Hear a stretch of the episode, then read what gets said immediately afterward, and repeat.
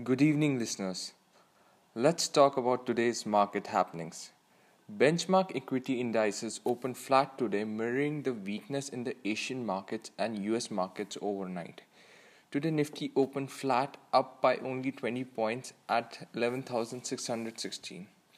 US markets showed weakest, weakness majorly because of the start of Jan and March corporate earnings season and also, yesterday's data released by US Labor Department showed that the initial claims for state unemployment benefits fell by 8,000 to 1,96 for the week ended April 6.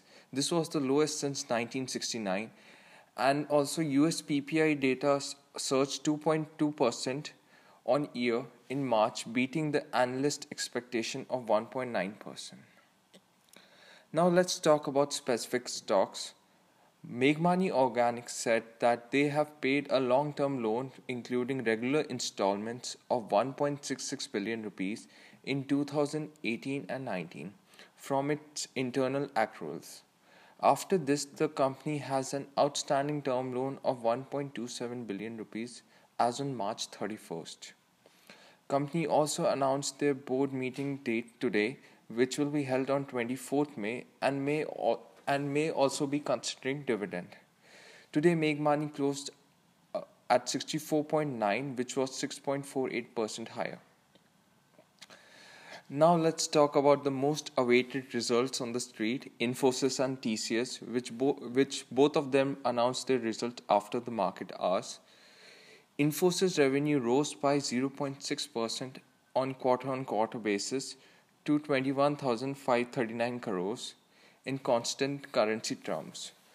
Operating margins fell to 21.4% from 22.6%. The company's operating margin fell to its lowest in its at least 11 quarter lower than the expected range of 22.2 to 22.5%. That was majorly because of higher cost of training, reskilling employees as the company continues to focus on digital service like cloud computing, automation and analytics. Company will also be paying a final dividend of rupees 10.5.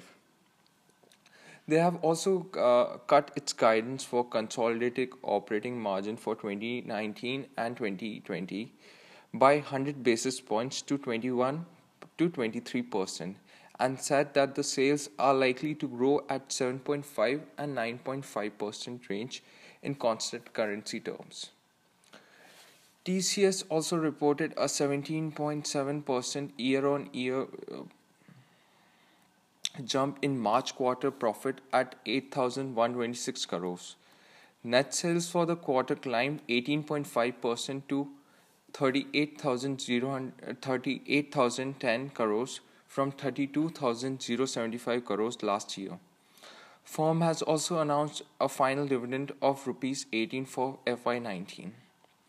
Rajesh Gopinathan, Chief Executive Officer and Managing Director, on the results said that this is the longest revenue growth that we have had in last 15 quarters.